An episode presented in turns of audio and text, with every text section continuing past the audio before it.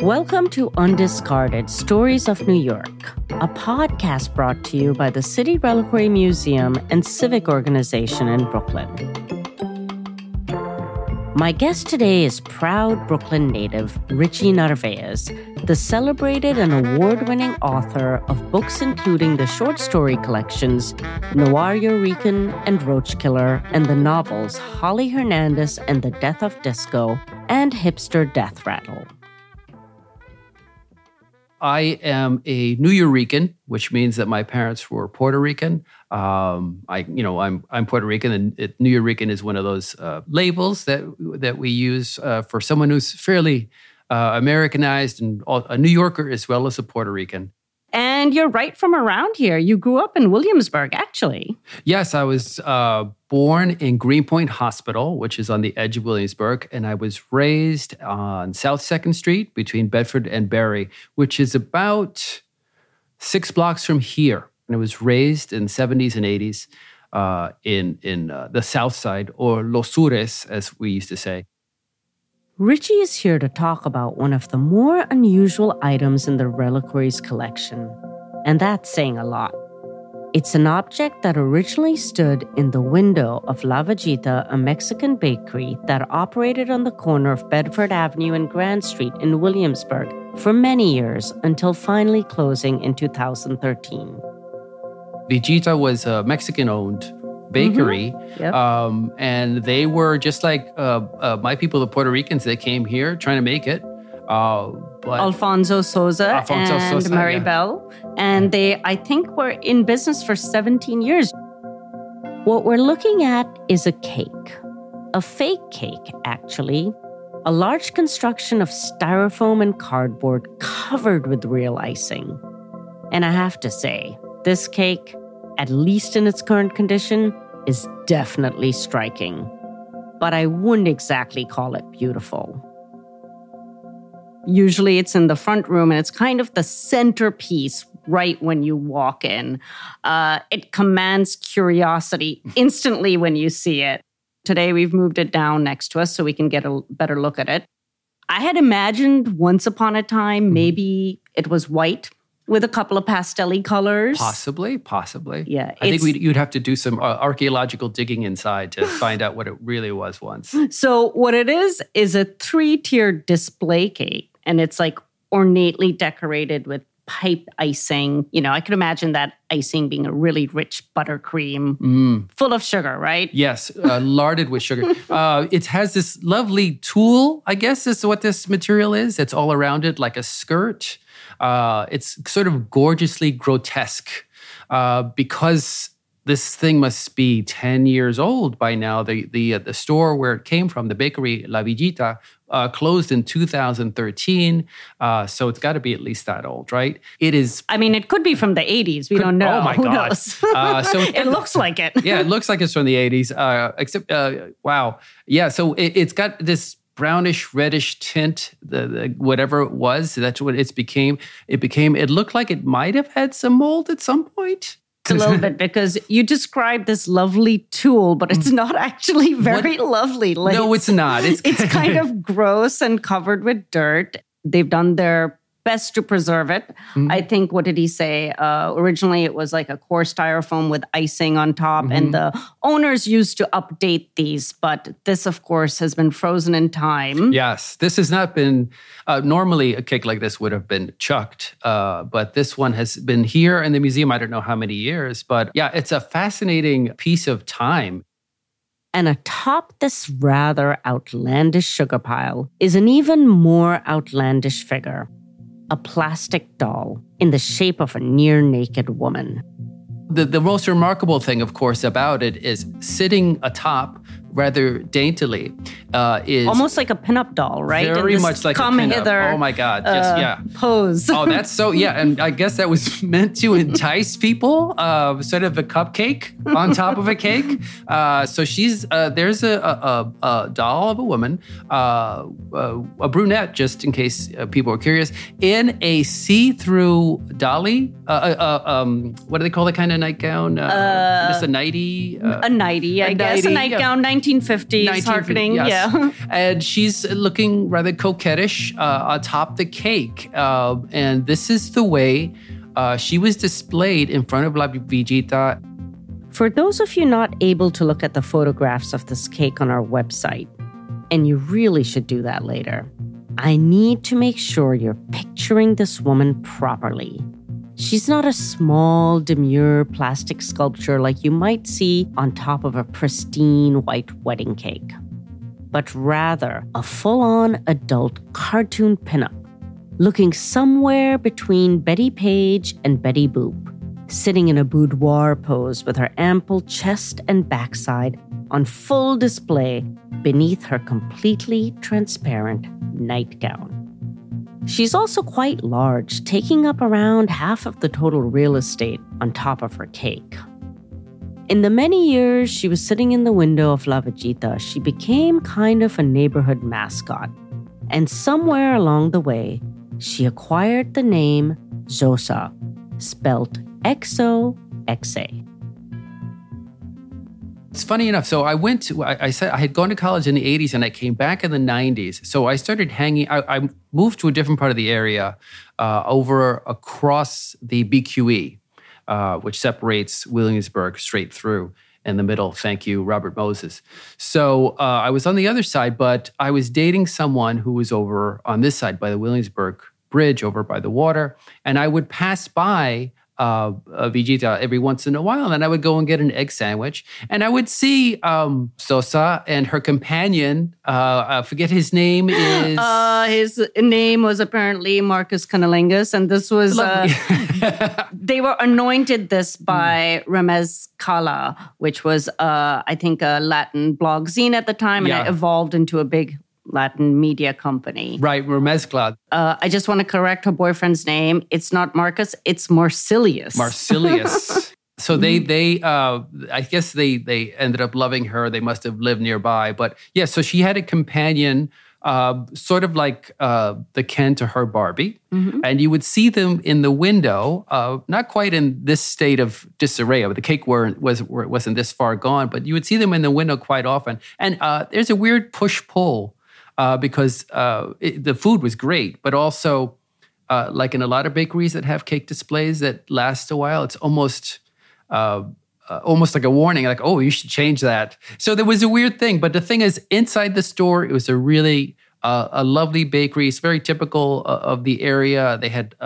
I, my favorite thing was the egg sandwiches and the sandwiches. They used a thing that I grew up with um, in a lot of Puerto Rican cooking, the plancha, mm. uh, which an iron. So they would iron the sandwiches. Uh, I don't know if you, have ever you've probably seen one where yeah. it's two two big things of metal, li- and they usually line it with aluminum, and they would put the sandwiches in there, and shh, they would just like they would flatten them, and it would be delicious, crunchy on the outside, and easy on the wallet. Yes. Oh yeah, very inexpensive. As Williamsburg shifted over the course of the 90s and 2000s, Puerto Rican and Mexican families were displaced first by a wave of young artists and creatives, and then by rich white people. Remezcla, the blog we mentioned earlier, covered the shift from a Latino perspective, and they adopted our friend Xoxa, the dessert pinup, as their mascot, making her a symbol of the local color that gentrification threatened to displace. For several years, they even gave out Xoxa awards to their favorite people and places in the neighborhood. So, when you look at this artifact, ah. you know, in all its ugly glory, how do you feel? Like, what does it bring up in you? Oh, it brings, oh, I could, I could write all these things about it. The thing is, partly is itself in its own grotesquerie is kind of wonderful. Also, kind of kitschy in a sense, uh, kitschy in that way that part of what attracted, I think, a lot of the artists to the neighborhood was they looked on uh, the blue collar people working here as sort of this um, uh, kitschy, tacky blue collar people. They, I think they, they, they very much condescended and patronized towards the, the people who lived in the neighborhood. Uh, so this kind of symbolizes that. But at the same time, I'm try, I, as I try to get into the mindset of Alfonso, uh, I can see he just he must have had a quirky sense of humor because if you're going to run a family bakery and you have a little a, a, a nude a, a nude woman uh, in a in a dolly, just you know, just sort of uh, you know, as a her co- nipples are also like brightly oh, yeah, painted. I, I, I think it's been touched up. I didn't want to mention her nipples, yes, but they might have been uh, either maybe she did it herself, but uh, likely it was Alfonso or maybe his wife, but somebody touched up uh, that. And the thing is, family bakery. You, I, what what I, I as I was thinking about this, it's like this would not go in Park Slope. Park Slope, the mothers would be, oh my God, you can't have that in the window. But there's something about Williamsburg, which is a little bit of a, has always been a little bit of a rougher town. Uh, it would be more uh, cute and, and, and not taken seriously. Certainly, uh, I, my mother would have just giggled and, and gone inside for some coffee. Well, it's definitely a good marketing ploy because yeah. when I was doing my research on the bakery, all I kept seeing was people mentioning the cake toppers and the display windows. Mm-hmm. So Alfonso was on to something. Yeah. I mean, you, uh, it, uh, it, it might if it was made today, it might have ended up a meme or something certainly would have ended up on Instagram or TikTok. Uh, somebody would have talked about, oh my God, look at this cake display.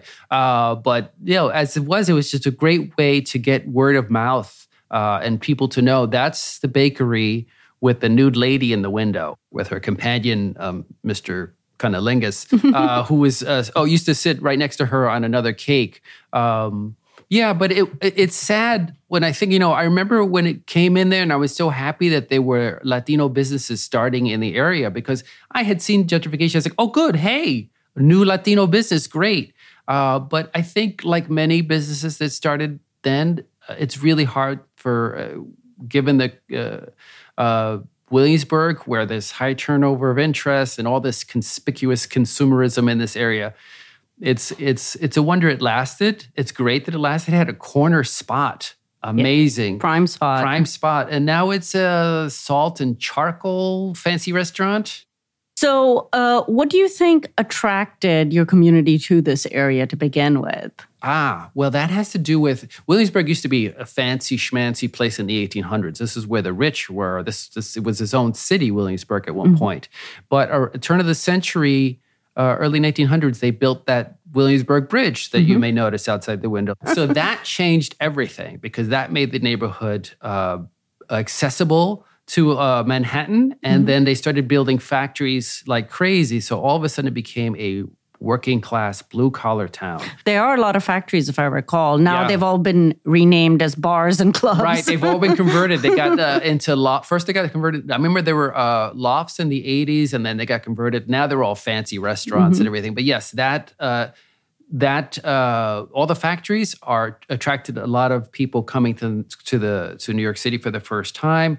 I think Puerto Rican started coming in. They, they there was the uh, Prince Spaghetti Factory, oh. the Schaefer Factory, uh, and a few other factories over, and Domino's, mm-hmm. the Domino's Sugar Factory. Domino's over Sugar the, Factory is huge, right? Which is now, I think, a big complex of. I think they're or, developing it, yeah. and they're really trying to preserve some of the interior. Like they're okay. really they've hired i read something in the new york times where they've hired like very some architects who are really mm. trying to work hard with some to maintain some of the facade okay. obviously they got to you know, it was a sugar factory. They right. got to, you know, but yeah. they're trying to maintain some of the looks, at least in the lobby. Yeah. And I'm sure they, that Domino Sugar sign outside is sort of his, a historic part of this, uh, the landscape out here. Mm-hmm. But yeah, so uh, uh, my people came here because there was factory work uh, and stuff. My mother first moved in Rutledge Street. Mm-hmm. That's where we first lived. And now that's a, a Hasidic enclave, this Mm-hmm. Uh, they wouldn't allow us to move in there now. But um, we moved there first, and then she moved over to South Second Street, and we lived there for many, many years. I'm surprised as I was walking around how many of the old uh, houses are still around. Uh, some of them look in great shape. Some of them look, oh, any moment once this goes. But uh, there are still, by the way, I mean, uh, despite gentrification, there are still pockets of Puerto Ricans that live in this area. I know a lot of people moved out. They wanted just, some people just wanted to get away. Some people did well, and they wanted to move to the suburbs, which is the part of the American mm-hmm. uh, uh, ideal. But uh, there are some people still here, and you can still hear salsa music and uh, aguinaldos during Christmas season uh, through the windows. So it's mm-hmm. not, we're not completely gone from the neighborhood. So, can you describe what it was like for you growing up in this neighborhood. Oh. You've given me a little taste uh, already. But how many, um, you know, Spanish owned businesses were they? Oh, well, there weren't that many actually. Well, uh, we had a bodega on the corner uh, mm-hmm. uh, on South Second and Bedford, uh, and there would be little bodegas here and there. But mm-hmm. a lot of them, uh, a lot of stores were mostly still owned by Polish and Irish. Uh, all of us used to go to Havemeyer Street mm-hmm. to buy clothes. Like that's where I got my clothes for my graduation in junior mm-hmm. high school, and yes. that was down there, right over there. And that was uh, they were all still Jewish owned mm-hmm. uh, stores. So the Puerto Ricans hadn't bought a lot of stuff, which I think, uh, unfortunately, that's one of the reasons that it, it, allows them to be gentrified. They didn't stick the land. You, it's all about property in New York City. But uh, growing up, though, I was surrounded by Puerto Ricans. Williamsburg is divided into uh, two sides. There's south, the, the, south side, and then the north side. So it's south first, south second, south third. So we call it uh, the south side, or in Spanish, Los Sures, which is just the south. Los Sures. Yeah, and that comes from the Puerto Ricans who started moving in, uh, my people who started moving in in the 40s, 50s, and a big time in the 60s. And we basically dominated the south side of the neighborhood it was a very Puerto Rican feel. I, uh, on South Second Street, which as I walk down today, I realize is tiny, but back then, of course, it was a giant, giant street to me. And uh, somebody on the block had brought in a rooster. So every morning during the first few years I remember growing up, we would hear a rooster. We have a rooster waking us up. It would be on their balcony. Whether their, you their, wanted it to or not. Right, exactly. But it was, my mother loved it because it reminded her of the countryside back in Ponce, where she grew up in Puerto Rico. But it was, um, it was great. I mean, we had block parties. Uh, the city actually used to close off blocks in the summer and bring food to people. Uh, we used to have free summer lunches. I went to PS 84. I loved going there. I went to junior high school 50, uh, and then eventually went to Brooklyn Tech.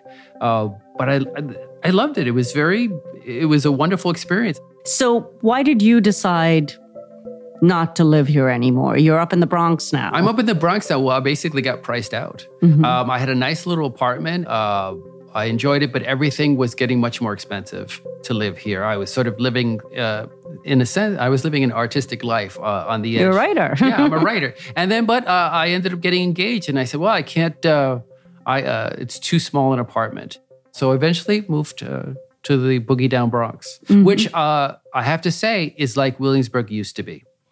Uh, it's a it, it, we walk down Williamsburg. There are people everywhere. It's it's a crowded neighborhood. In the Bronx, you can still walk around. Nice air. You can still see the sky. Uh, it hasn't been filled with condos yet. So yet, yet, yet exactly. Yeah. so in a way, you kind of gravitated towards the kind of neighborhood that you were used to. yeah, exactly. Yeah, I went. I, I found something. Uh, I think mostly by chance, but it's like it was a really comfortable kind of area. Mm-hmm. So so far, so good.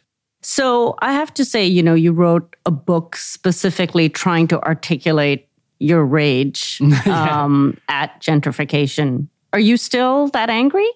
Uh, you know what? I so after college, I come back. I went to college in the '80s, came back to the neighborhood in the '90s, and at that point, the neighborhood started gentrifying. And this is the inspiration for Hipster Death Rattle. As the gent- I, I saw what was happening in the neighborhood. I, I could see the displacement. It was um, sort of like a slow motion accident happening, and I felt like there was nothing I could do. So I was just filled with bile and anger. And I was like, I, how, what can I do? So I, I wanted to do, I, my only talent was writing. I said, I should write an incendiary novel that will change will alert people to this. But i didn't know how to write back then a whole novel. It took me about 10 more years to be able to come up with the right plot uh, to be able to say what i wanted about gentrification. So um, and just by the way so the plot of the book uh, is about a um, a serial killer using a machete uh, sort of in uh, culturally appropriating a machete in order to try to stop gentrification by increasing the crime so that nobody wants to move into the area. Uh, so it's about trying to track down that killer and also a, uh, a missing woman who uh, was being harassed by her landlord. So it's a lot about, uh, it's very, it's in Williamsburg, it's very much about what's been happening in Williamsburg over the last 30, 40 years.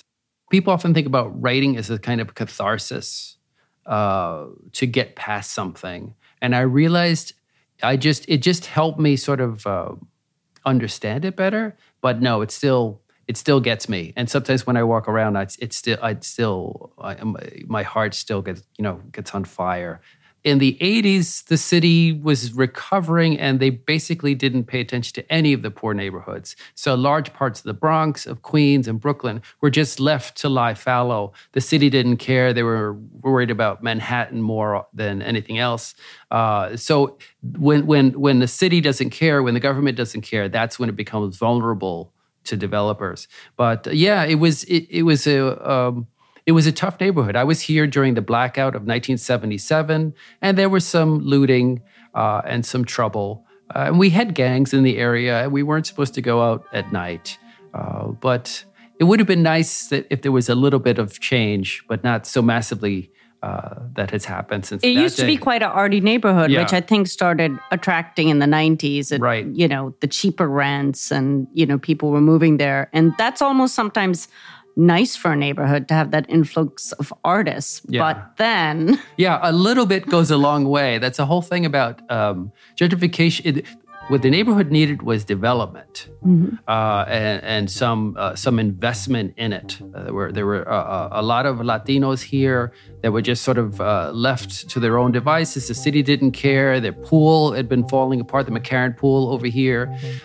it was shut for many years. It was right? shut for many many years. And so when the artists started moving in, all of a sudden, you know, honestly, because of their um, skin color mostly, the, the developers started paying a little bit more attention, thinking, oh, we should uh, invest in here a little bit more. And a little bit was good.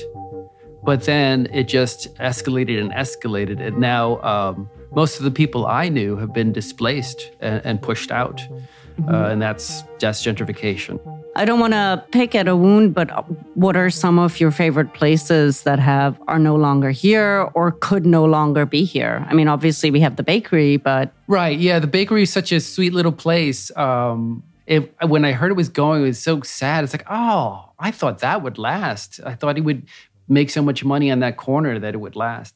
Uh, I think they yeah. had almost like a request for a ten thousand dollar increase. Right. Yeah, that's rent. what I heard too. Yeah. It was it was a month. huge and mm-hmm. like immediately there was no like dead you know like six months uh, mm-hmm. to to find a new place we just get out mm-hmm. uh, and it was really a sad day um, uh, there was some uh, I think there it might still be there is a place that makes morisoñando, which is a this Puerto Rican shake with mm-hmm. orange juice and malta and an egg. Oh, sounds good. yeah, it's really supposed to be very invigorating for you. There was a couple of cuchifrito stores. Cuchifrito mm-hmm. is this uh, super fried uh, this is our sort of unhealthy but very delicious food. Uh, there were more. I feel like all the real delicious food, right, unfortunately, yeah, yeah, is yeah, unhealthy. Like I think one of them might still survive, but a, lot, a few of them have been gone from uh, under the um, from Marcy Avenue. Mm-hmm. Uh, the old movie theaters, mm-hmm. Williamsburg Theater, I miss. Mm-hmm. Uh, I miss the way uh, PS eighty four used to look. I think I think it got all divided up mm-hmm. and, and, everything. And my old block looks very different. There are these giant buildings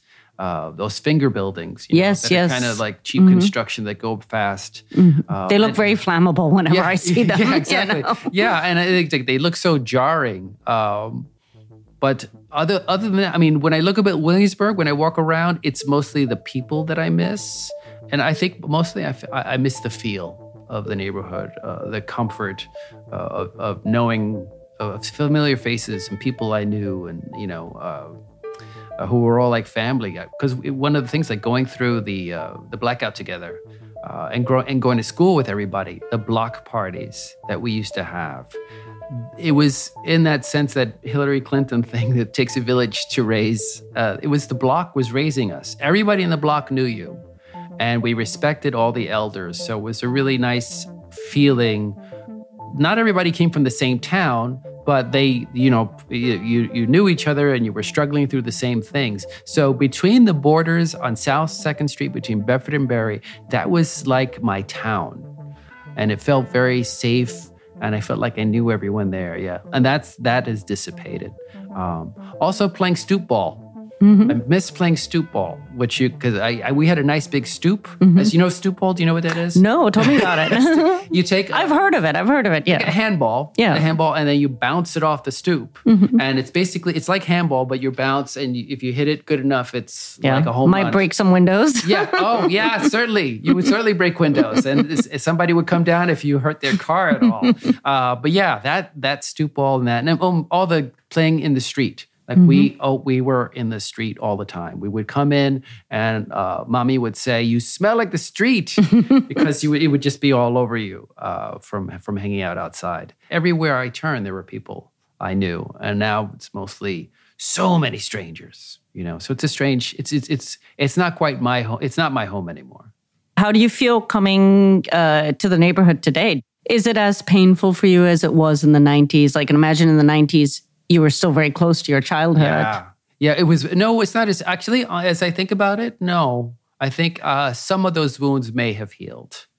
I hope. That's good. Yeah. So now you're up in the Bronx. Mm-hmm. Um, do you see those forces at work and play in your neighborhood? Or there's some neighborhoods I've been told that are just impervious to gentrification. Uh, I don't. Given the the current, maybe model, we shouldn't mention it right here on right, the show. I know, like this place, and then boom, the developers. I think that uh, yeah, I don't know. I don't think any neighborhood is gentrification proof. Uh, certainly, anything that has uh, poorer people in it is super vulnerable. Uh, they've said for years, for example, that the South Bronx was never going to get gentrified because uh, nobody with money wanted to move to the Bronx because of the reputation it had from the 70s. It had a really bad reputation, yeah. yeah. Of the burning Bronx, which was really only a small part of it, but that's the part that got all the news. Uh, I know that they've been a lot of artists and writers who are trying to, you know, dispel that image and be right, like, yeah. there's so much more to the Bronx than that. yeah, the one thing that's nice. So, so the Bronx is the South Bronx has these giant development, this giant development going on right by the water, mm-hmm. uh, which is likely to gentrify it. However, there has been a heavy movement, which I wish we had had in Williamsburg. Uh, of, uh, I think things are better now because of the internet. People can gather and share information much better now. Mm-hmm. Uh, but they're really trying to make sure that the Bronx, uh, all the a lot of at least some of the development is for the Bronx, not for somebody else coming in you know that they keep it for themselves uh, and not and don't get displaced so yeah, there are places in my neighborhood right now. Uh, I I see sense a little bit of it. You mm-hmm. know, sometimes like, oh, you that's an unusual person to move into the area, but that's okay. You know, it's. I mean, I think it's people just need places to live, and it's tough to find that.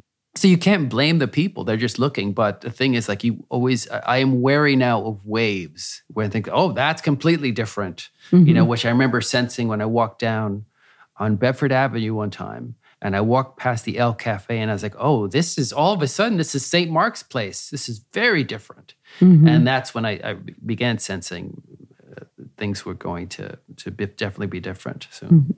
so, why is it important for this cake to be in a museum? Oh, that's it's it's I think this cake symbolizes a moment. You know, this it's it, it's a crossover. Is that kitsch factor is part of that gentrification, that artsiness, but it's also this ambition coming from uh, Alfonso of trying to make it in this in this in this city. And this mm-hmm. is you might have called we might not ne- necessarily call him artsy, mm-hmm. but this is his work of art you know? And he's got a sense of humor i think. Um, he's got a naughty little sense of humor putting Xoxa on top. So i think that is a, this is a nice symbol of uh, of him and his bakery but also of a moment where somebody could put this in the window and of his ambition to make it in this city. Uh, yeah and to it's it's also symbolic of uh, him not being able to make it as long as he wanted to, but he was here for a while. And it's sort of, I guess, inevitable uh, because of the change of, of, of, the neighborhood and the city that he didn't he didn't last forever, but it's still a wonderful, uh, it wonderfully captures that moment uh, where he was, where, where, where his ambition and his art was shining.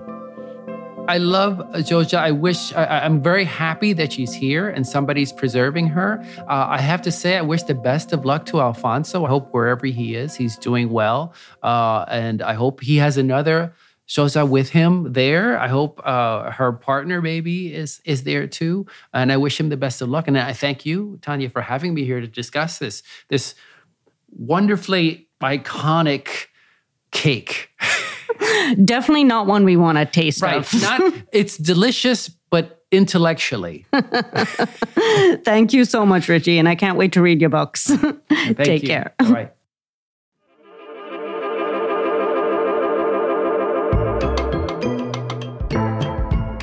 This has been Undiscarded Stories of New York, a podcast brought to you by the City Reliquary Museum and Civic Organization in Brooklyn, New York, in partnership with Citizen Racecar. My name is Tania Muhammad, and I produce this show in collaboration with David Hoffman, who edits the stories. Post production and original music by Jose Miguel Baez. Contributing producer Jacob Ford production manager Gabriela Montaquin, outreach managers Sarah Shalantano and Candice Chantalou. You can learn more about Richie Narvaez and his brand of Latin noir on his website at www.richienarvaez.com, spelt R I C H I E N A R V A E Z. To learn more about the artifact in this episode, check out undiscarded.org. And be sure to follow at City Reliquary on Instagram for facts and pictures. You can hear about the museum's mission, exhibits, and events at cityreliquary.org. Thank you so much for tuning in to this season of Undiscarded. We really enjoyed making this show and meeting all the colorful characters that make up New York. Don't forget to subscribe wherever you get your podcasts, leave us a review, and help spread the word. There are so many more stories to tell.